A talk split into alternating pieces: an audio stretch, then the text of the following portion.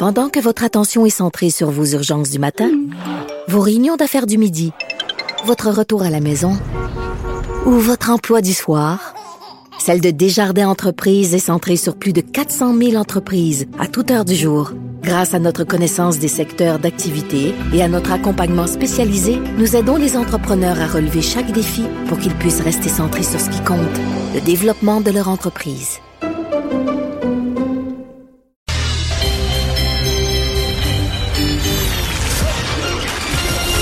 Jean-Charles Lajoie. Dis, exprimez-vous. Exprimez votre talent. Ça passe le test. Magnifique. Jean-Charles Lajoie. Jean-Charles, bonjour. Bonjour, les gars. Alors, est-ce que tu es surpris du congédiement de Don Cherry? Pas beaucoup, non, pas bien, bien. Tu penses qu'on était rendu là? Ben, on est, oui, oui, parce que euh, s'il avait tenu des propos aussi euh, abjects, à l'endroit des Québécois francophones, comme il l'a fait pendant plus de 30 ans. Ça aurait été correct, ça? Euh, on n'en parlerait pas, puis il y aura encore sa job après-midi. Euh, sauf que là, euh, sauf que là, il a, il, a, il a touché les intouchables. Il s'est attaqué à des gens à qui on ne peut pas s'attaquer pour de très bonnes raisons, d'ailleurs. moi, je veux juste équilibrer les choses en disant, on ne devrait pas, au Canada anglais, avoir le droit d'attaquer les francophones du Québec non plus, pour le même principe. Tu comprends? Mais euh, mais ceci n'expliquant pas cela et ceci n'excusant pas cela, samedi soir, il a de nouveau dépassé les bornes. Et là, ben, c'était la fois de trop. À 85 ans, cet électron libre, ou si tu préfères, ce, canon sans amarre, ce loose cannon, est rattrapé donc sur celle-là. Incidemment, euh, Don Cherry, plus grand défenseur de la cause des anciens combattants dans les médias sportifs du Canada depuis plus de 50 ans maintenant, perd son job en ce jour du souvenir le 11 novembre. Alors, il n'y a pas de, de, de... Et sur un principe, sur un commentaire abject lié au jour du souvenir. Alors, ça s'invente Un commentaire euh, euh, pas rapport, hein, dans le sens que ça me paraît ben, fondé. C'est sorti de nulle part. C'est ça. D'où il sort ça que des ben, groupes de population porteraient moins le coquelicot que les autres? Parce que c'est un canon sans amarre. Parce que c'est un loose cannon, Mario. il, a marché, il a marché 400 pieds sur la rue, puis il a remarqué ça, puis il l'a dit à la TV. Là. Ben oui, mais est-il capable d'encore marcher 400 pieds sur la rue? sais, à partir de là, il faudrait en douter.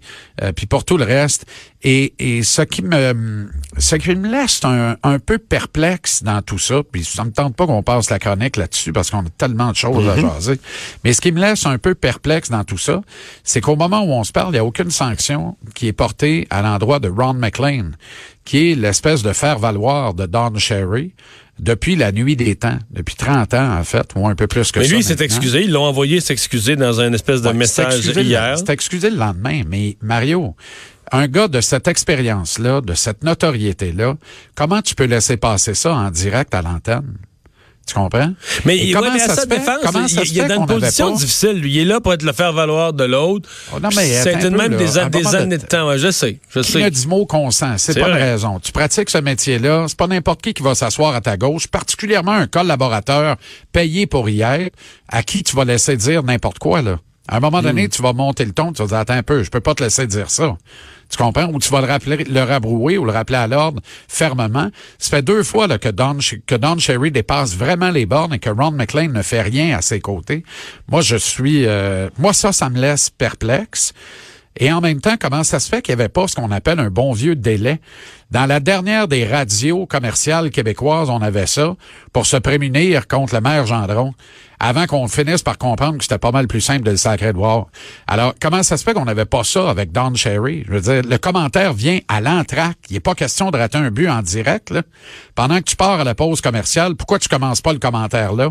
Et qu'avec un délai, comme ça, tu vas être capable de réagir. Tu vas avoir un, tu vas avoir un avocat, puis un gars avec une tête sur ses épaules dans la régie qui va dire OK, parfait, ça c'est parfait, on va couper ce bout-là. on va Tu comprends ce que je veux dire? Ça se fait ça, dites-moi pas que ça se fait pas, ça se fait même à la télé en direct comme à la radio en direct.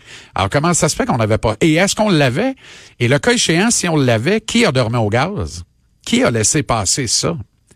Alors, faut que quelqu'un se soit dit, quelque part, c'est pas si grave que ça. Celui qui a eu l'air de s'être dit ça, c'est Ron McLean. Mais pour l'instant, c'est Don Cherry qui s'en va à 85 ans, Mario. Tu comprends? Alors, euh, bonne retraite, là, puis c'est mm. bien correct. c'est ça.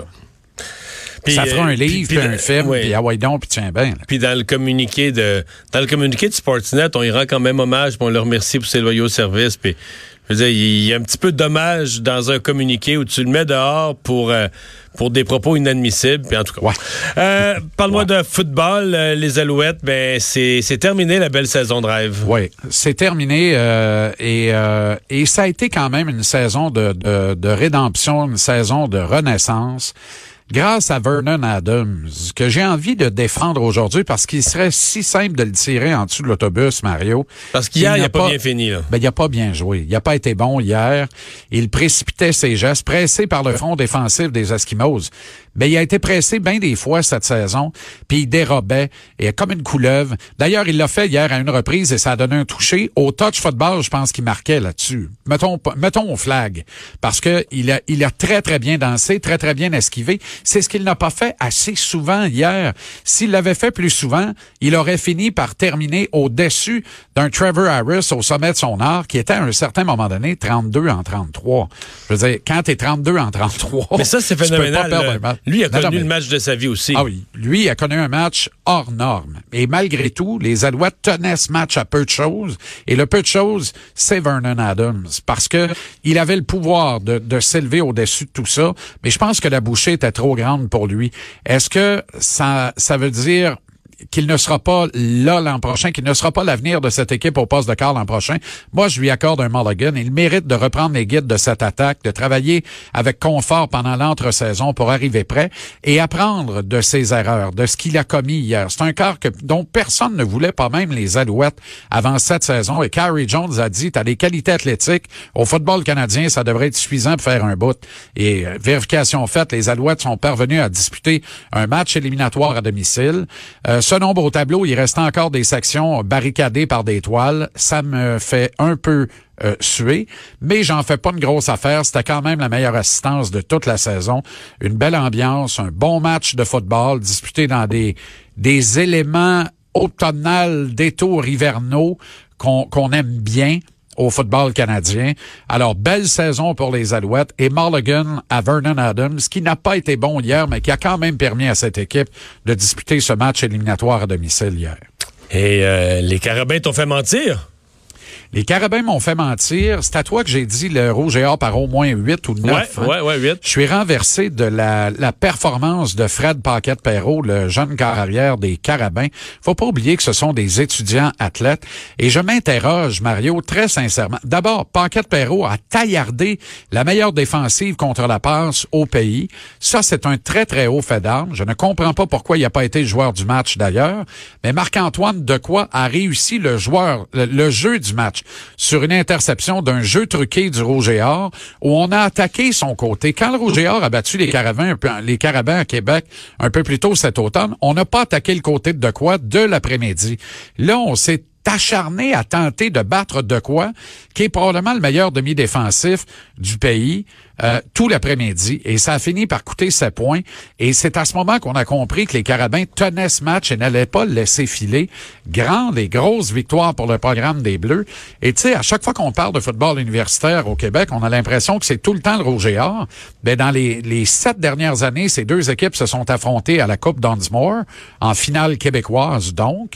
Et lors des six dernières éditions, chacune des deux équipes a gagné à trois reprises. Alors, c'est assez serré quand mhm. même, qu'on le veuille ou non. Là. Oui, oui. Puis euh, il y a d'autres équipes qui montent aussi. le, le, programme de l'Université de Sherbrooke, qui les premières années était... Je me souviens d'une game, je pense qu'il avait perdu sur 91 à 0 ou 93 à 0. Mais, c'était Mais c'est plus ça, là. Je veux dire, ils sont, euh, je dirais, sont à une marche, peut-être une marche, une marche et demie, mais exact. ils arrivent, là. tous les autres programmes se, regardent comment le, Rouge et Or a fait, puis comment est-ce qu'on on a entraîné les joueurs, et le, le, calibre général du football est à la hausse, et, tant mieux. Mais ça, ça c'est, tu vois, je m'inscris en faux sur ta, ta dernière euh, déclaration, Mario, moi je trouve que le, le, niveau est en baisse ah, oui? Euh, par rapport à ce qu'on a connu il y a quelques années. Dans les deux meilleurs programmes, en tout cas, je parle des Carabins, du Rouge et Or. Est-ce le, le fait que les autres universités se sont ajustées et ont un meilleur pouvoir de recrutement, si bien que le talent se distribue davantage sur l'ensemble des universités québécoises? Je pense qu'il y a un peu de ça, mais il y a aussi beaucoup du fait que plusieurs programmes de football amateur au Québec ferment faute de joueurs. Depuis le film Concussion, et la prise de conscience collective, collective sur le phénomène des commotions cérébrales, il y a de moins en moins de parents qui permettent à leurs enfants de pratiquer ce sport, par ailleurs formidable lorsqu'il est pratiqué de façon sécuritaire. Alors, on veut leur éviter des commotions cérébrales. C'est tout à fait louable ah, et légitime. Je pense que la, pépinière des... Mais la pépinière, c'est secondaire oui, collégial. Là, ouais, Prends juste les deux quarts arrière. Tu sais, avais le jeune Thomas Bolduc, qui est le fils d'André, euh, coach avec les Alouettes et ancien euh, responsable du programme à Justement, contre Paquette Perrault, alors qu'il y a quelques années à peine, c'était Hugo Richard et Gabriel Cousineau. Et mes respects aux deux quarts qui ont disputé la Dunsmore en fin de semaine, mais on n'est pas du tout dans le même niveau que des Richard et des Cousineau. Là. Alors, et donc, pour moi, il y a un effritement du, du niveau, mais si en contrepartie on y gagne au change par euh, un, plus grand équilibre des forces, euh, je suis pas contre. OK. Euh, Canadien, ça a l'air de quoi cette semaine? Alors, les Blue Jackets de Columbus sont déjà à Montréal, se sont entraînés cet après-midi. Ce sont les adversaires du Canadien demain. D'ici le 14 décembre, Mario, le Canadien va jouer 16 matchs. Il va disputer 11 de ces matchs à Montréal, seulement 5 à l'étranger, les 5 fois dans un voyage aller-retour de 24-48 heures maximum. Et à 12 reprises au cours des 16 prochains matchs, le Canadien va affronter un adversaire qui, au moment où on se parle, est derrière lui au classement général de la Ligue nationale de hockey. Alors, il y a une bouchée impressionnante que le Canadien peut prendre d'ici la mi-décembre, donc d'ici le prochain mois et quelques poussières. Le Canadien peut pas rater son coup. Par contre, il y a cinq matchs dos à dos. 10 des matchs vont être disputés en formule, deux matchs en 24 heures. Alors ça, ça donne en principe cinq départs à Keith Kincaid.